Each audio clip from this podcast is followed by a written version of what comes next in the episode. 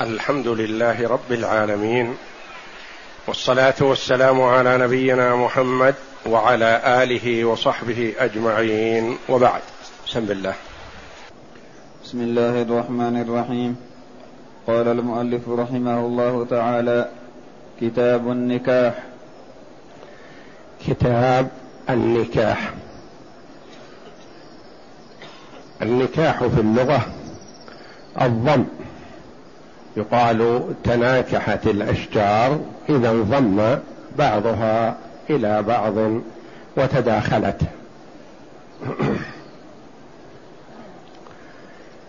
وهو يطلق على الوطء وعلى عقد النكاح. قيل هو حقيقة في الوطء ومجاز في العقد وقيل يطلق عليهما معا. وقيل حقيقة في العقد وقد يطلق على الوطأ. والنكاح الوارد في كتاب الله جل وعلا يراد به العقد إلا آية في قوله جل وعلا فإن طلقها فلا تحل له حتى تنكح زوجا غيره. هنا يراد بها الوطأ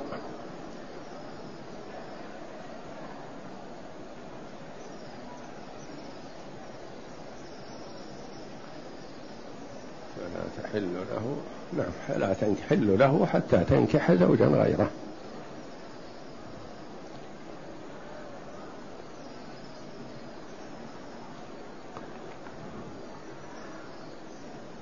والنكاح من سنن المرسلين. والنبي صلى الله عليه وسلم نهى من أراد التبتل والعزوف عن النكاح نهاه عن ذلك عليه الصلاة والسلام وبين أن النكاح من سنته وأنه صلى الله عليه وسلم يصوم ويفطر ويصلي ويرقد ويتزوج النساء. وقال صلى الله عليه وسلم من رغب عن سنتي فليس مني. والنكاح كما تقدم السائل امس تتأتى عليه الأحكام الخمسة. قد يكون واجبا وقد يكون مستحبا وقد يكون مكروها وقد يكون محرما وقد يكون مباحا. خمسة. متى يكون واجبا؟ إذا قدر على الزواج وكان يخاف على نفسه الوقوع في المحرم. نقول يجب عليك أن تتزوج. لأن عنده القدرة ويخاف على نفسه الوقوع في الإثم الوقوع في الزنا. يستحب متى؟ إذا كان عنده قدرة وله رغبة ولا يخاف على نفسه الوقوع في الإثم. يعرف من نفسه أنه لن يقع بإذن الله في الزنا. هنا يستحب له استحبابا يكون مباحا إذا كان لا رغبة له في النساء. وإنما أراد أن يتزوج من أجل الخدمة واحتسابا ليقوم بنفقة المرأة. فهنا الزواج في حقه مباح. إذا تزوج فالزواج في حقه مباح لأنه لا رغبة له في النساء ولا يأمل أن يولد له. متى يكون محرما؟ إذا كان في بلاد الكفار. فيحرم عليه حينئذ الزواج. إلا في حال الضرورة القصوى فيتزوج من غيرهم. متى يكون مكروها؟ إذا كان له رغبة بالزواج وعنده قدرة لكنه لا يخاف يكون مكروها إذا كان لا رغبة له في النساء. لا رغبة له في النساء. وتزوج امرأة ترغب في الرجال. فيكره له أن يتزوج هذه المرأة خشية أن يضطرها إلى الوقوع في الحرام لأنه لا يستطيع إعفافها. أو تزوج ثانية أو ثالثة أو رابعة وهو لا يستطيع العدل لا يأمن على نفسه الحيف والجور فيكره في حقه حينئذ. وهو بحسب الأحوال يجب ويستحب ويباح ويكره ويحرم.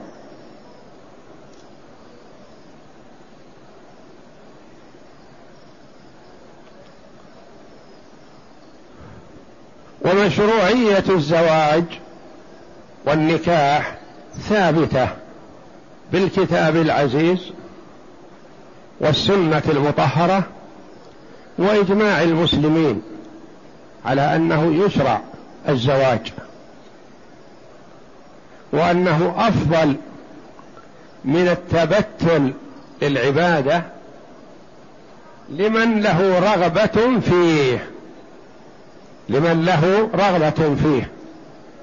فمن له رغبة في الزواج فزواجه أفضل من تركه مع الرغبة وتبتله للعبادة.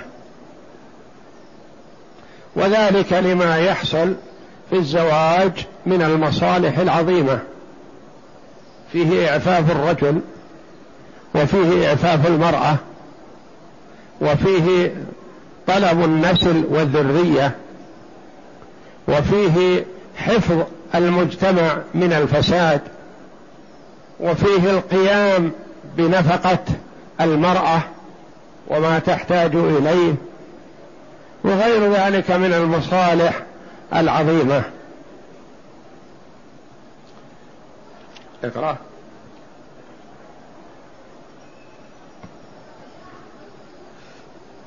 النكاح حقيقته لغة الوطء ويطلق مجازا على العقد من إطلاق المسبب على السبب. وكل ما ورد في القرآن من لفظ النكاح فالمراد به العقد إلا قوله تعالى فلا تحل له حتى تنكح زوجا غيره فالمراد, له فالمراد به الوطء. الحديث السابع والتسعون بعد المئتين.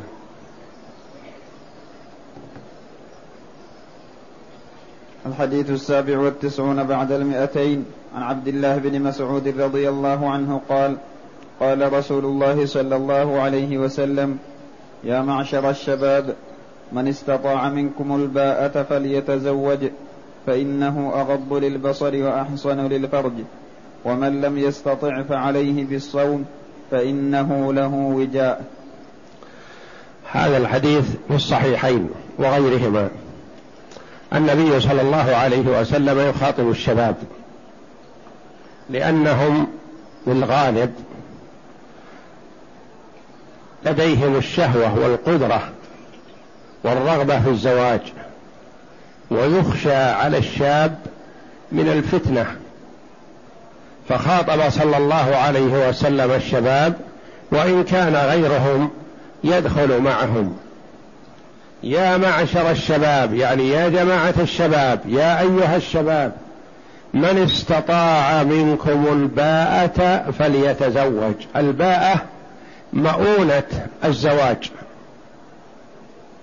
وليست القدرة على الوطء كما قال شيخ الإسلام ابن تيمية رحمه الله يقول إن الخطاب من النبي صلى الله عليه وسلم موجه لمن لديه القدرة لمن لديه القدرة على الوطء لكن هل لديه الباءة القدرة على تكاليف الزواج أم لا؟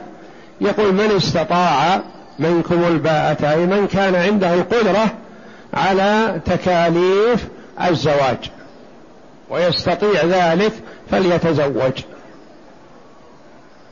ولما قال عليه الصلاة والسلام لأن فإنه أغض للبصر. المرء إذا تزوج وطيب خاطره بزوجته غض بصره عن نساء العالمين. ما ينظر إليهن لأنه قد طاب خاطره.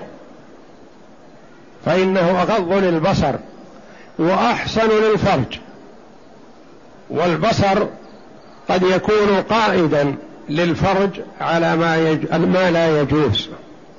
فإذا سرح طرفه يمينا وشمالا ربما وقع على ما يدعوه ويرغبه في الفاحشة. فإذا تزوج وكان عنده زوجة تغنيه غض بصره. فإذا غض بصره حفظ فرجه بإذن الله. ومن لم يستطع ما عنده القدرة على تكاليف الزواج وله الرغبة في الزواج ماذا يفعل؟ بين له النبي صلى الله عليه وسلم العلاج الذي يفيده ويستفيد منه. قال فعليه بالصوم فإنه له وجاء.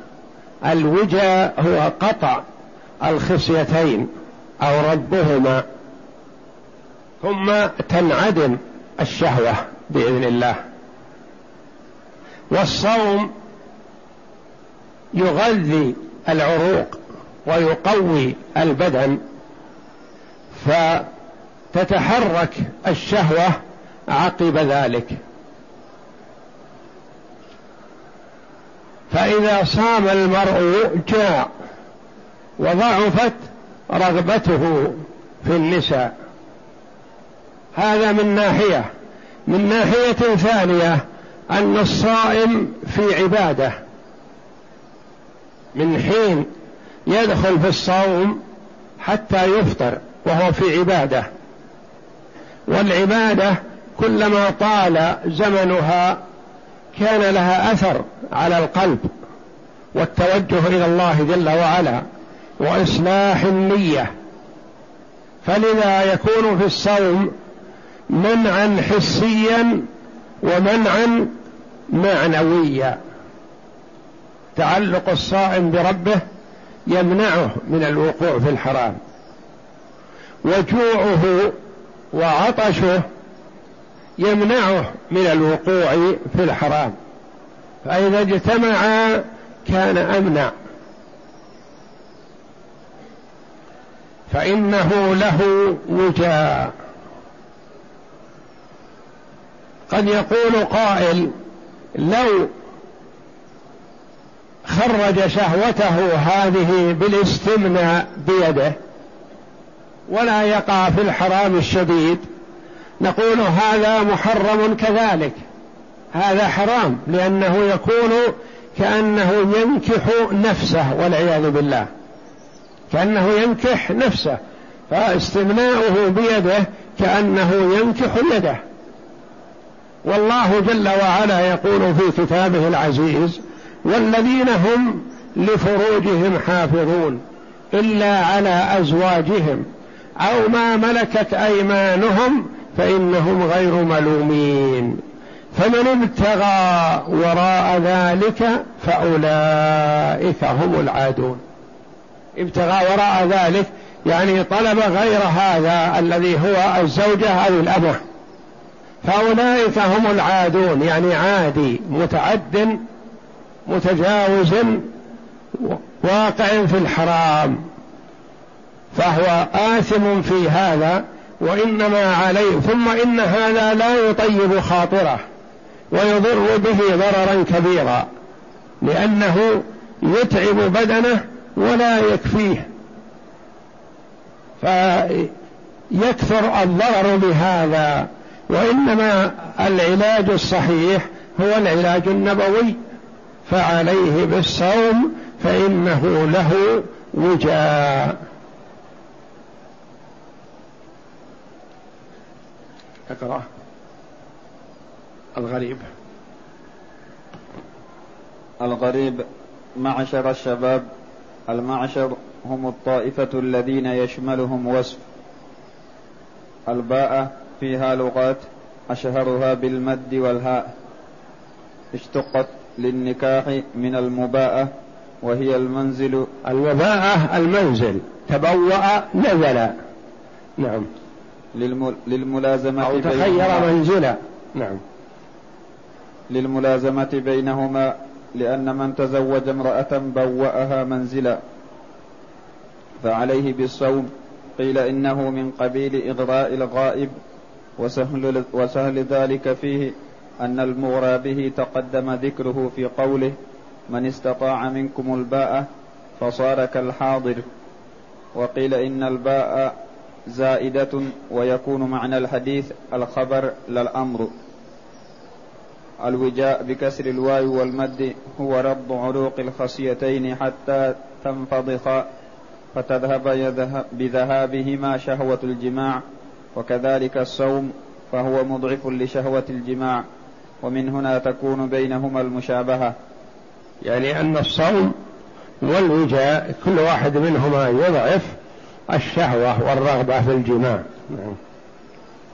المعنى الإجمالي بما أن التحسن والتعفف واجب وضدهما محرم وهو آت من قبل شدة الشهوة مع ضعف الإيمان والشباب أشد شهوة خاطبهم النبي صلى الله عليه وسلم مرشدا لهم إلى طريق العفاف وذلك أن من يجد منهم مؤنة النكاح من المهر والنفقة والسكن فليتزوج لأن الزواج يغض البصر عن النظر المحرم ويحصن الفرج عن الفواحش. وأغرى من لم يستطع منهم مؤنة النكاح وهو تائق إليه بالصوم ففيه الأجر وقمع شهوة الجماع وإضعافها بترك الطعام والشراب.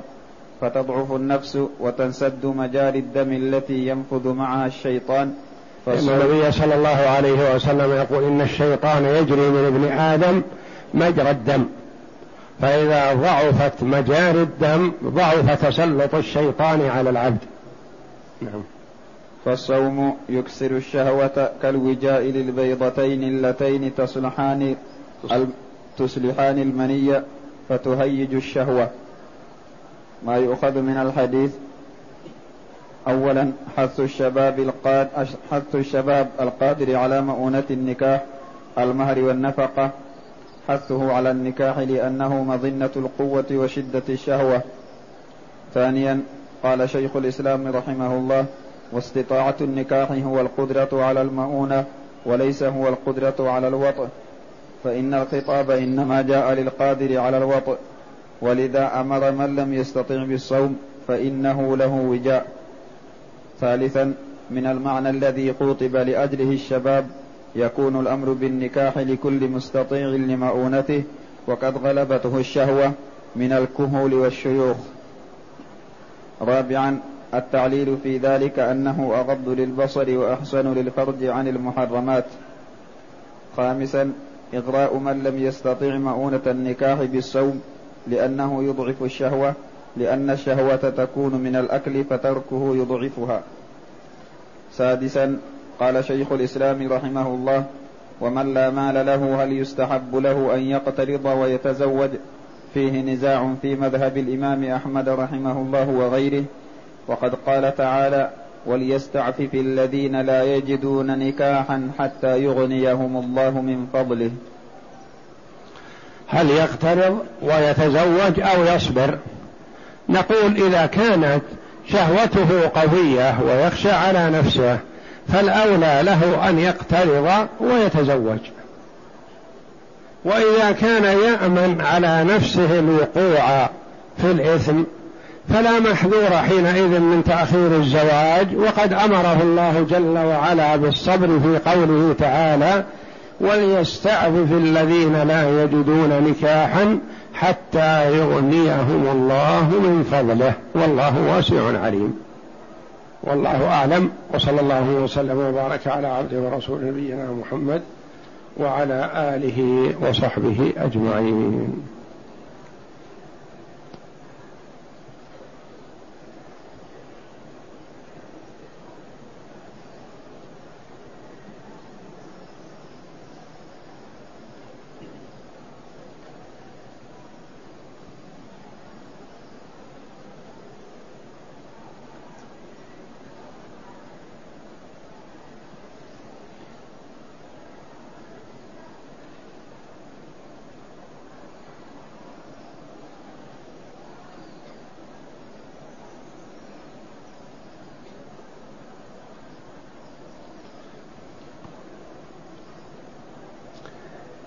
يقول رجل تغاضب مع زوجته وغضب عليها وقال لها ما قال عليه مراجعة المحكمة في موضوع الطلاق والتحريم.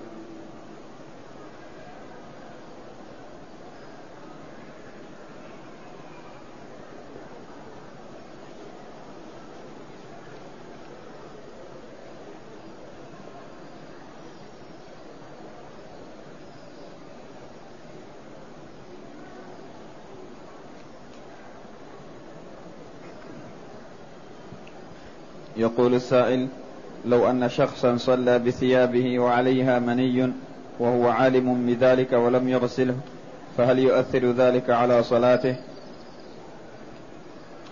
صلاته صحيحة لأن المني طاهر ليس بنجس وإن كان خروجه موجب للغسل. فتقول عائشة رضي الله عنها كنت أفركه من ثوب رسول الله صلى الله عليه وسلم يابسا وأنضحه بالماء رطبا. فإذا كان رطب نضحته في الماء لتذهب ليذهب أثره ولزوجته. وإذا كان يابسا فركته وزال. فدل هذا على طهارته. بخلاف ما يخرج من الذكر أو من الفرج بالنسبة للرجل والمرأة فإنه كله نجس سوى المني فإنه طاهر لأن منه يخلق الولد بإذن الله. ويقول البعض يتحرج من القرب من زوجته حال حيضتها ولا ينام بجوارها لاعتقاده بعد بعدم جواز ذلك حتى أنه لا يأكل من طبخها أيام حيضها. فما حكم هذا التصرف؟ المحرم على الزوج من زوجته حال حيضها هو الوطأ في الفرج.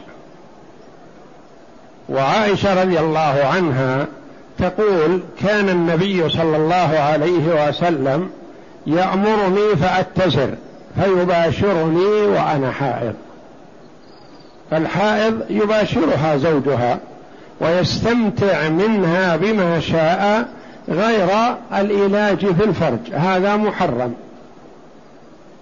وأما عرق الحائض وملامسة بدنها فهو طاهر ولا يؤثر. ولا يجوز للمرء أن يغلو في هذا حتى إنه كما قال السائل لا يأكل من طبخها. ولا يمسها ولا يقرب يدها ولا شيء من بدنها ما دامت حائض. هذا إسراف مجاوزة للحد وفي هذا شبه باليهود لأن اليهود هم الذين يعتزلون الحائض اعتزازا كاملا وهم يغلون ويتجاوزون. والنبي صلى الله عليه وسلم قال اصنعوا كل شيء إلا النكاح يعني إلا الوطء الوطء في الفرج. وله أن يستمتع منها فيما دون الفرج.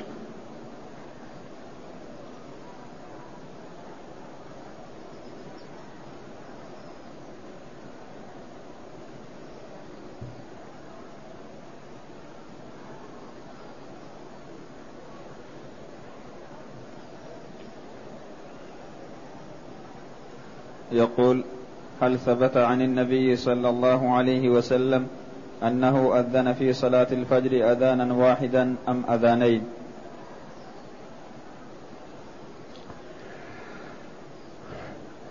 للنبي صلى الله عليه وسلم مؤذنان للفجر كما قال عليه الصلاة والسلام لا يمنعكم أذان بلال من سحوركم فإن بلالا يؤذن بليل فكلوا واشربوا حتى يؤذن ابن أم مكتوم.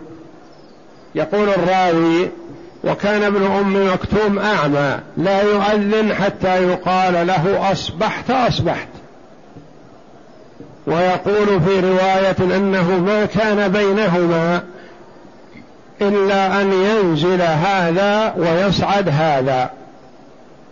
سمى النبي صلى الله عليه وسلم أذان بلال بليل مع أنه لم يكن بينه وبين أذان ابن أم مكتوم إلا شيء يسير. ينزل بلال ويصعد ابن أم مكتوم. فيستحب اتخاذ مؤذنين لصلاة الفجر لأن الفجر وقت النوم. والغفلة وغلبة النوم على الناس فالمؤذن الأول ينبههم على قرب طلوع الفجر ليقوم النائم وليوتر من لم يوتر وليتهيأ للصلاة من كان على جنابة ونحو ذلك. ثم يكون المؤذن الآخر الذي يعلم بطلوع الفجر من أجل أن يتوقف من أراد الصيام عن الأكل والشرب وسائر المفطرات. فاتخاذ مؤذنين أولى ويكفي واحد بحيث أنه يعلم هل هو يؤذن قبل الفجر أو يؤذن عند طلوع الفجر. لئلا يقع الناس في شك.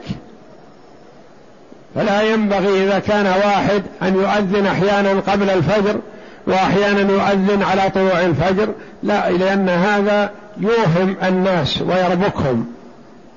فيكون على وتيرة واحدة إما أن يؤذن عند طلوع الفجر حتى يتوقف من أراد الصيام عن الأكل والشرب أو يكون أذانه قبل الفجر فلا يتوقف من أراد الصيام عن السحور بالأكل والشرب.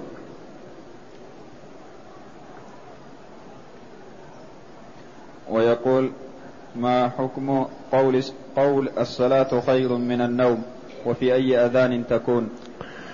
قول الصلاة خير من النوم هذا يسمى التثبيب وهو وارد في السنة أن النبي صلى الله عليه وسلم قال لأبي محذورة لما إذا أذنت للفجر فقل حي على الصلاة حي فقل, فقل بعد الحيعلتين الصلاة خير من النوم. وهذه تقال لأذان الفجر. سواء كان أذان الفجر قبل الفجر بقليل أو على طلوع الفجر. لأن الناس في هذه الحالة غالبهم نيام فينادون بهذا النداء الصلاة خير من النوم. ويقول هل لصلاة الجمعة راتبة؟ وما حكم الأذان الأول؟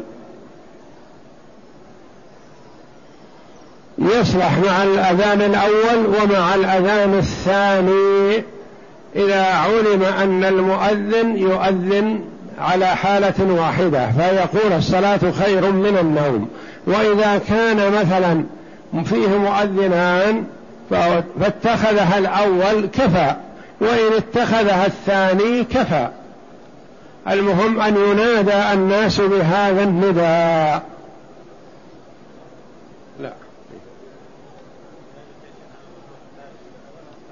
ويقول هل لصلاة الجمعة راتبة؟ الجمعة ليس لها راتبة قبلها وإنما راتبتها بعدها ركعتان أو أربع. ويستحب أن يصلي ما تيسر له قبل الجمعة لكن ليس لها راتبة كالرواتب الأخرى.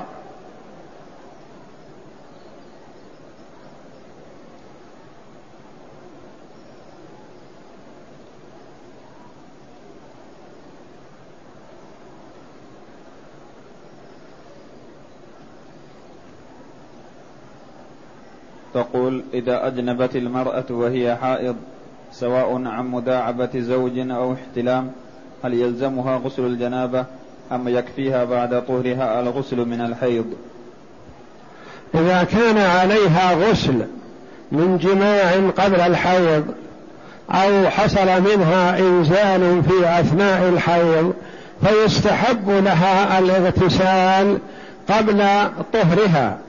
لا تنتظر وقت طهرها لأنه قد يطول والاغتسال يخفف لأنه إذا كان عليها مثلا موجبان للاغتسال فاغتسلت عن الموجب الأول خفف ولا يلزم هذا لا يجب وإنما يستحب. كما أمر النبي صلى الله عليه وسلم الحائض والنفساء أن تغتسل عند الإحرام. ويقول هل يجوز للرجل الاستمناء بيد زوجته في أيام عادتها الشهرية؟ إذا يجوز له أن يستمتع من زوجته بما شاء لأن استمناءه بيد زوجته يختلف عن استمنائه بيده. فهو إذا استمنى بيده فهو ناكح ليده. وأما إذا استمنى بيد زوجته فهو جائز له ذلك لأن له الاستمتاع من زوجته بما أحل الله له غير ما حرم عليه وهو إتيانها في حال الحيض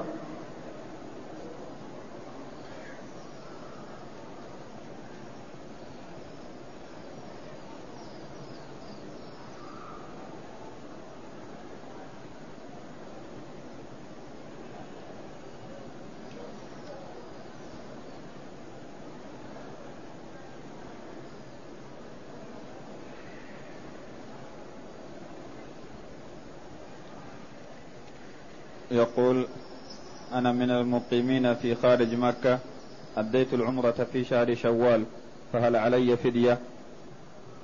من المقيمين خارج مكة واعتمر في شوال هذا يعتبر متمتع وعليه هدي التمتع إلا إن كان من خارج مكة قريب منها فيعتبر من حاضر المسجد الحرام.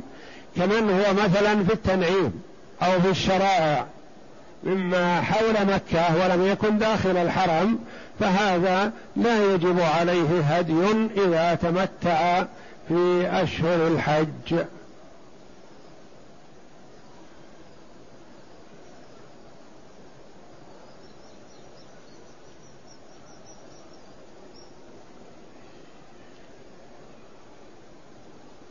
يقول ورد أن النبي صلى الله عليه وسلم كان يخالف الطريق في العيدين وهل يصح لنا أن نخالف في جميع صلواتنا؟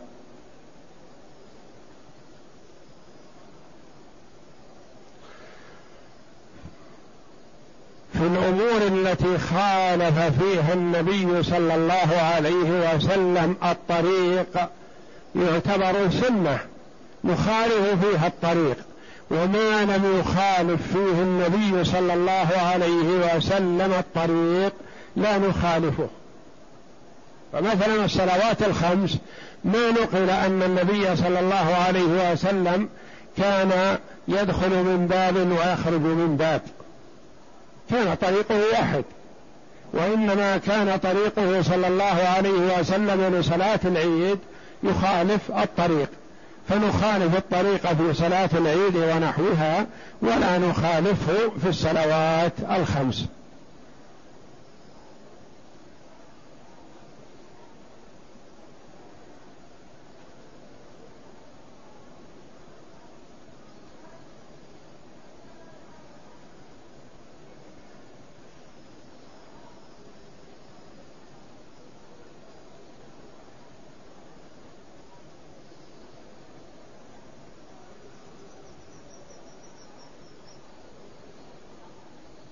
يقول هل على المسلم من بأس إذا تزوج على زوجته ببكر؟ ليس إلا من من أجل المتعة الجنسية. كونه يجب يحب لكونه يحب النساء ولو دعت عليه زوجته الأولى هل يستجاب لها؟ لا بأس على الرجل أن يتزوج زوجة أخرى ثانية وثالثة ورابعة حتى لو لم ترضى زوجته الأولى أو زوجاته الأولوات. له ذلك لكن الواجب عليه أن يعدل. وإذا دعت عليه زوجته إذا تزوج عليها وعدل بالنسبة لها فلا يقبل دعاؤها عليه لأنه لم يظلمها. ويكون دعاؤها عليه دعاء آثم والمسلم يستجاب له ما لم يدع بإثم أو قطيعة رحم. فالمرء إذا دعا على من لا يستحق أن يدعى عليه لا يستجاب له لأن دعاءه هذا إثم. وإنما يستجاب دعاء المظلوم ومن له حق على هذا الرجل أو هذه المرأة في شيء ما فدعا فيستجاب له بإذن الله لأن الله جل وعلا يقول يرفع دعوة المظلوم ويقول بعزتي وجلالي لأنصرنك ولو بعد حين.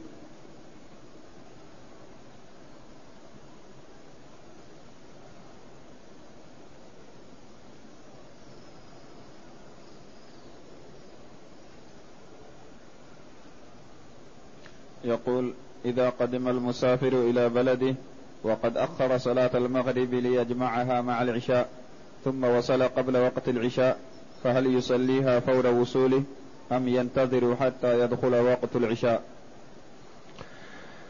إذا جمع المسافر جمع تأخير المغرب والعشاء ثم وصل أهله قبل خروج وقت صلاة المغرب فيجب عليه أن يصلي المغرب ولا يؤخرها لأنه انتهى حقه في الجمع بوصوله إلى أهله.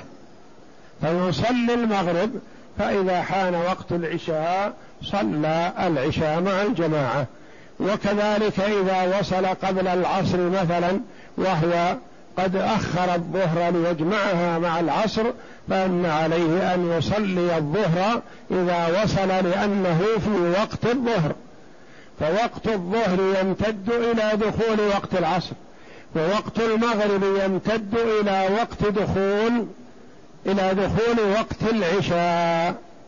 فيجب على من وصل وهو لا يزال في الوقت أن يصلي الصلاة الأولى لأنه لا يزال في وقتها بخلاف ما إذا وصل في وقت العشاء فله أن يؤخر المغرب حتى يصليها في المسجد مثلا ثم يصلي العشاء مع الإمام.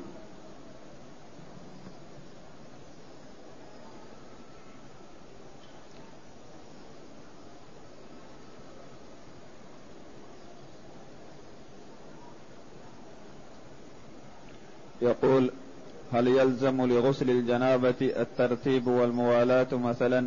لو أن المرء غسل جسمه العلوي مع رأسه في الليل وبقية جسمه في الصباح لأي ظروف؟ لا يلزم الترتيب ولا الموالاة في الوضوء ولا في الاغتسال عن الجنابة عن الحدث الأكبر. وإنما يلزم الترتيب والموالاة في الحدث الأصغر. يعني عند الغلو يجب أن يرتب كما أمره الله ويجب أن يكون غسله للعضو مواليا لغسل الذي قبله فلا يفصل بينهما. بخلاف الغسل عن الجنابة أو عن حدث أكبر فلا يلزم فيه ترتيب ولا موالاة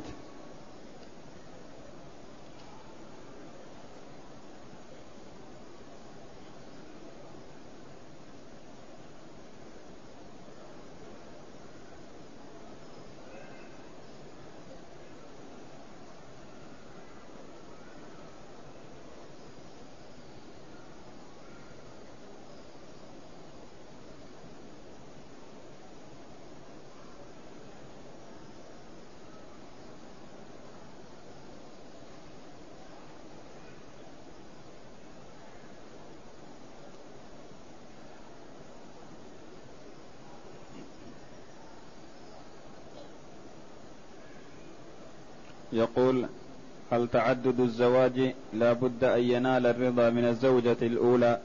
وكيف إذا تزوج الرجل ولم ينل الرضا من الزوجة الأولى خوفا من أن يقع في الزنا؟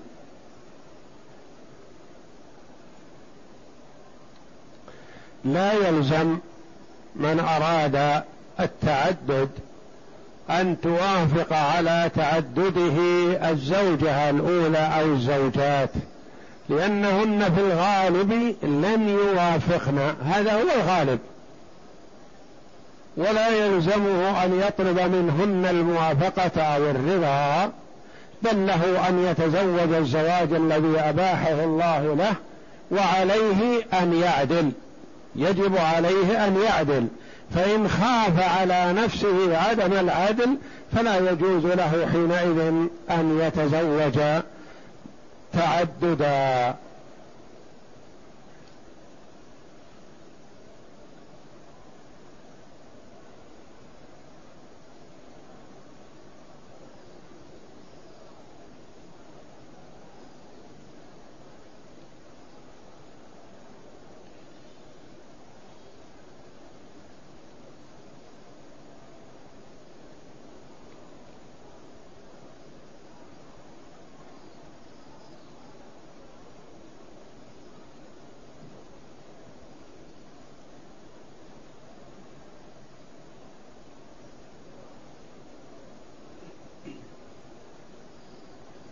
يقول الرجل الذي قطعت خصيتيه هل يجوز للمرأة الأجنبية إذا كان يعمل لديها أن تكتشف أمامه ويخلو بها لكونه معدوم الشهوة أم يجب أن تحتجب عنه؟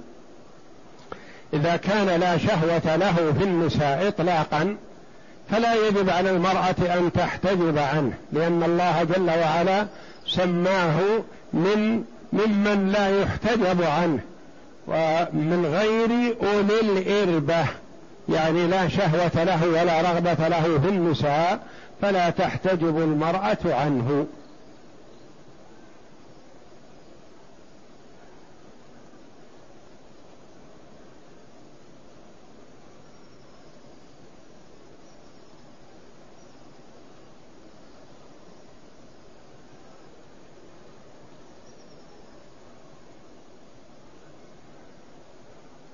يقول ما رأي فضيلتكم في من يفتي بجواز الجمع بين أكثر من أربعة نساء مستدلا بقوله تعالى في وصف الملائكة أولي أجنحة مثنى وثلاث ورباع ومن المعلوم أن للملائكة أجنحة تصل إلى ستمائة جناح.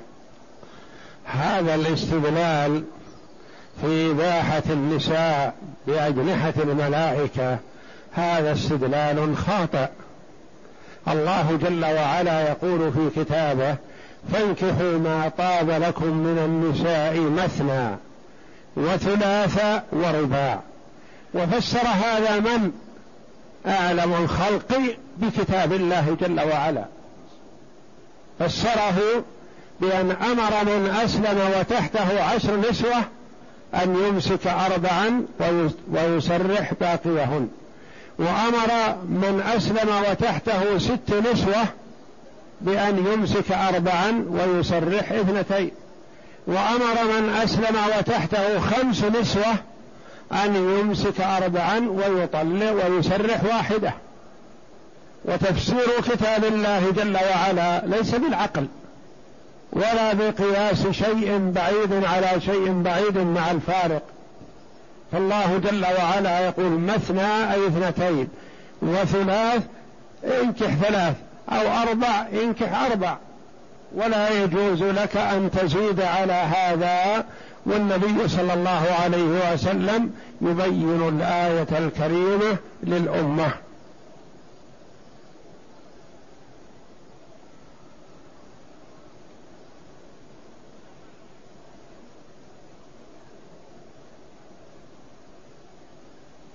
يقول هل يحرم على العنين أن يتزوج؟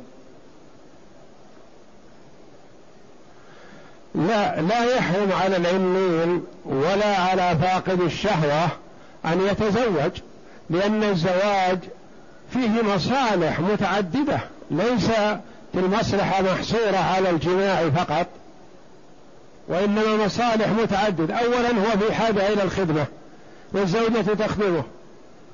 هو في حال الاحتساب مثلا يتزوج امرأة لينفق عليها وليقوم على شؤونها وليتولى أمرها فهو مأجور بهذا. هو ما محتاج إلى من يأنس به والمرأة تأنس به ويستأنس كل واحد منهما بالآخر وإن لم يحصل جماع فيكون مباح.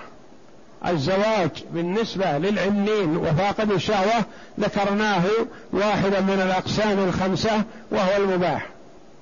إلا إذا ترتب عليه حرمان المرأة من رجل يطيب خاطرها وتحجر عليها هذا فيعتبر في حقه مكروه لأنه منع المرأة من حقها. وربما يأثم بوقوعها في المحرم إذا اضطرها إلى ذلك.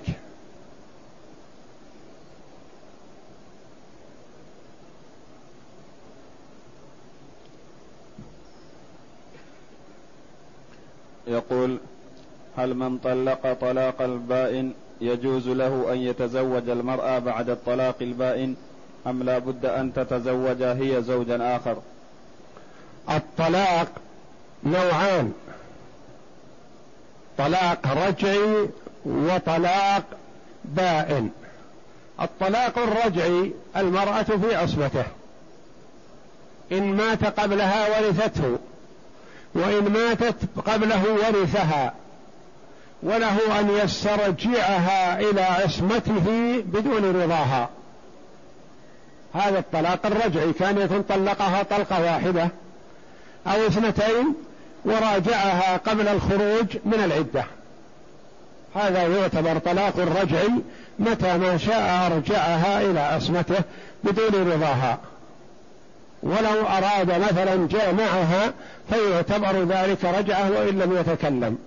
ولهذا قال العلماء يستحب للمرأة في حال الطلاق الرجعي أن تبقى مع زوجها مع مطلقها. وتتجمل له وتتهيأ له وتخدمه لعله يشتاق إليها فيجامعها فتكون تلك رجعة. لأنها في حكم الزوجات إلا أنها لا قسم لها في حال الطلاق الرجعي لا قسم لها. ثم الطلاق البائن نوعان. بينونة كبرى وبينونة صغرى. بينونة كبرى هي التي لا تحل لزوجها مطلقا. وهي التي حصل بينها وبين زوجها اللعان. لا تحل له أبدا. أو لا تحل له حتى تنكح زوجا غيره وهي التي طلقها ثلاثا فلا تحل له حتى تنكح زوجا غيره ويطأها الغير. ما يكفي العقد في هذه الحال. وبينونة صغرى إذا طلقها على عوض طلقة واحدة أو خالعها على عوض. هذه بينونة صغرى. يصح أن يعقد عليها في هذه العدة ولا يصح أن يسترجعها لأنها بانت منه. كذلك إذا طلقها طلقة واحدة أو طلقتين وخرجت من العدة فتعتبر بانت منه بينونة صغرى والبينونة الصغرى هي التي تصح له بالعقد تحل له بالعقد. بينونة صغرى وهي التي طلقت أو خولعت على عوض أو طلقت على عوض دون الثلاث. أو خرجت من العدة. هذه بينونة صغرى تحل له بعقد. بينونة كبرى وهي التي لا عن منها. هذه لا تحل له بحال. أو لا تحل له حتى تنكح زوجا غيره وهي التي طلقها ثلاثا فلا تحل له حتى تنكح زوجا غيره ويطأها الغير. فلا يكفي العقد حينئذ. ولا بد أن يكون النكاح هذا نكاح رغبة لا نكاح تحليل. فقد لعن النبي صلى الله عليه وسلم المحلل والمحلل له. وسمى النبي صلى الله عليه وسلم المحلل التيس المستعار فيحرم على المرء أن ينكح المرأة من أجل أن يحللها لزوجها فلا يجوز له ذلك. بعض الناس يجهل يظن أنه يفعل خير مثلا إذا حرمت الزوجة على زوجها بسبب الطلاق قال أتزوجها لأجل أن تعود إلى زوجها واطلقها يقول يحرم عليك ذلك.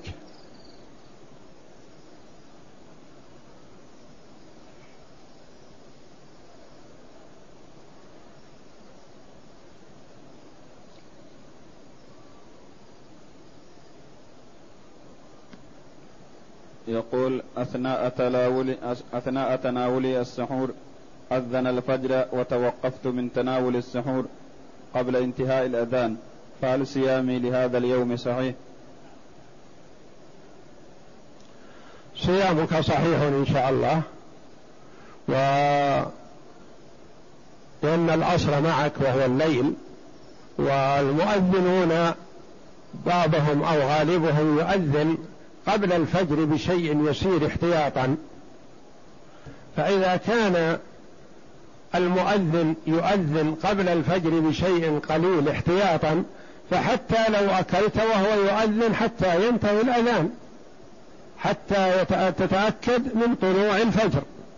أما إذا كان قد عرف أن المؤذن هذا لا يؤذن حتى يرى الفجر فلا يجوز للمرء أن يأكل بعد أذانه لأن الأكل والشرب لمن أراد الصيام منوط بطلوع الفجر لا بالأذان.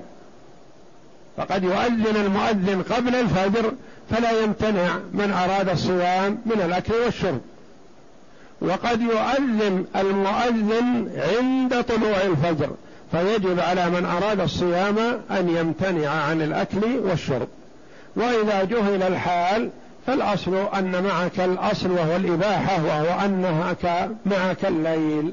فلا حرج عليك إن شاء الله.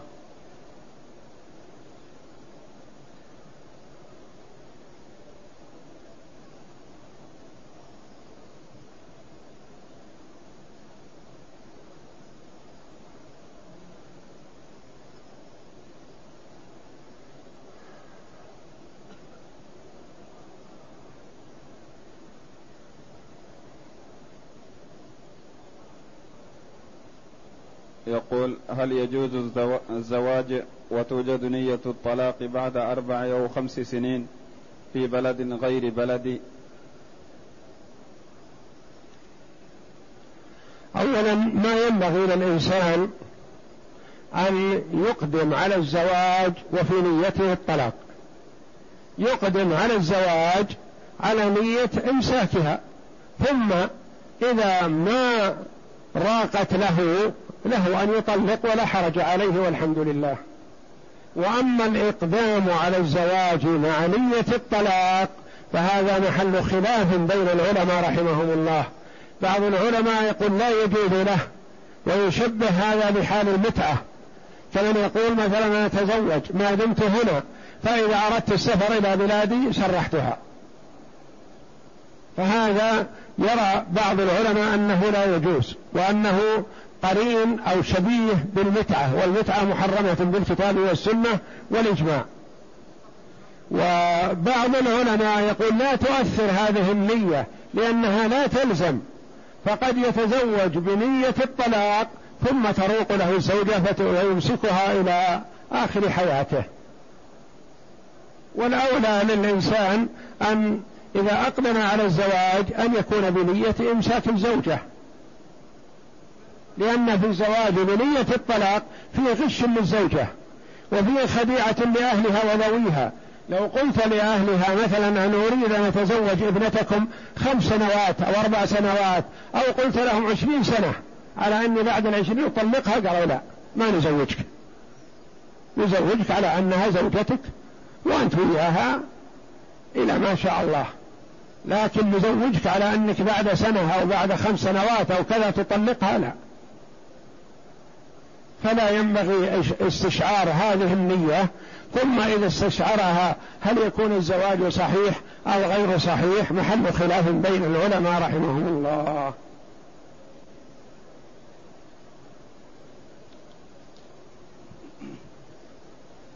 يقول أنا رضعت من زوجة عمي كثيرا وصرت أخا لأولاد عمي من الرضاعة. وعمي توفي وتزوجت زوجة عمي رجلا آخر فما حكم أولاده لي؟ إذا رضعت من زوجة عمك فتكون أخا لأولاد هذه الزوجة من الرضاعة من الأبوين وأخا لأولاد عمك من زوجة أخرى من الأب من الرضاعة. وأخ لأولاد زوجة عمك هذه التي رضعت منها من زوج آخر المسؤول عنها أخ لهم من الرضاعة من الأم. فالرضاعة كالنسب تكون أخوة من الأبوين. وتكون أخوة من الأب فقط وتكون أخوة من الأم فقط. فإذا رضعت من هذه المرأة من لبن هذا الرجل كنت لأولادهما معا أخا من الرضاعة من الأبوين لأن أبوه أبوك من الرضاعة وأمه أمك من الرضاعة. وأخا لأولاد الرجل من زوجة أخرى أخ لهم من الرضاعة من الأب لأن أبوك من الرضاعة أبوهم وأمهم ليست أمك لا من الرضاعة ولا من النسب. وتكون أخا لأولاد هذه الزوجة من زوج آخر بعدما توفي عنها عمك وطلقها وتزوج زوجا آخر وأنجبت منه تكون أخا لأولاد هذا الزوج من هذه الزوجة التي رضعت منها أخ لهم من الرضاعة من الأم. ولا تكون أخا لأولاد الزوج الآخر من زوجة أخرى لأنهم أجانب عنك. لن ترضع من لبن أبيهم ولا من لبن أمهم.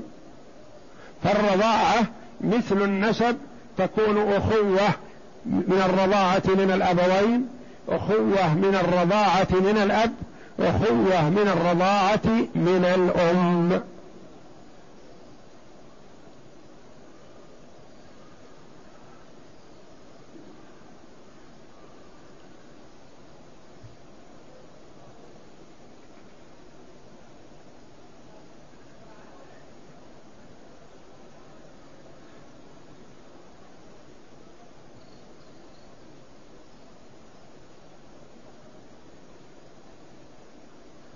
يقول هل الطواف عن الغير يجوز؟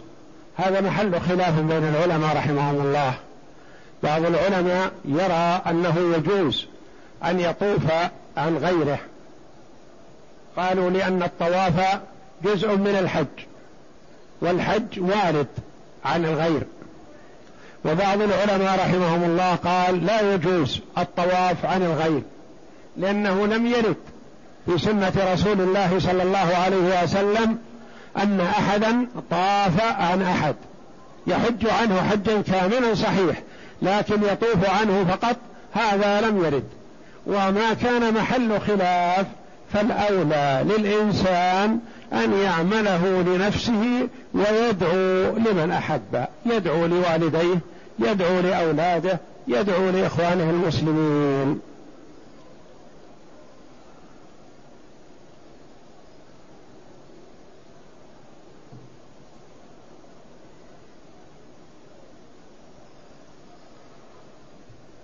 هلك هالك عن زوجة مطلقة طلاقا خلعا يعني باين وثلاثة أولاد بنت وابنين. المال للأولاد للذكر مثل حظ الأنثيين. والمطلقة هذه خلع لا ترث لأنها بائنة ولم يكن متهم بحرمانها من الميراث لأنها هي التي بذلت ورغبت في الطلاق. قالت طلقني على ألف.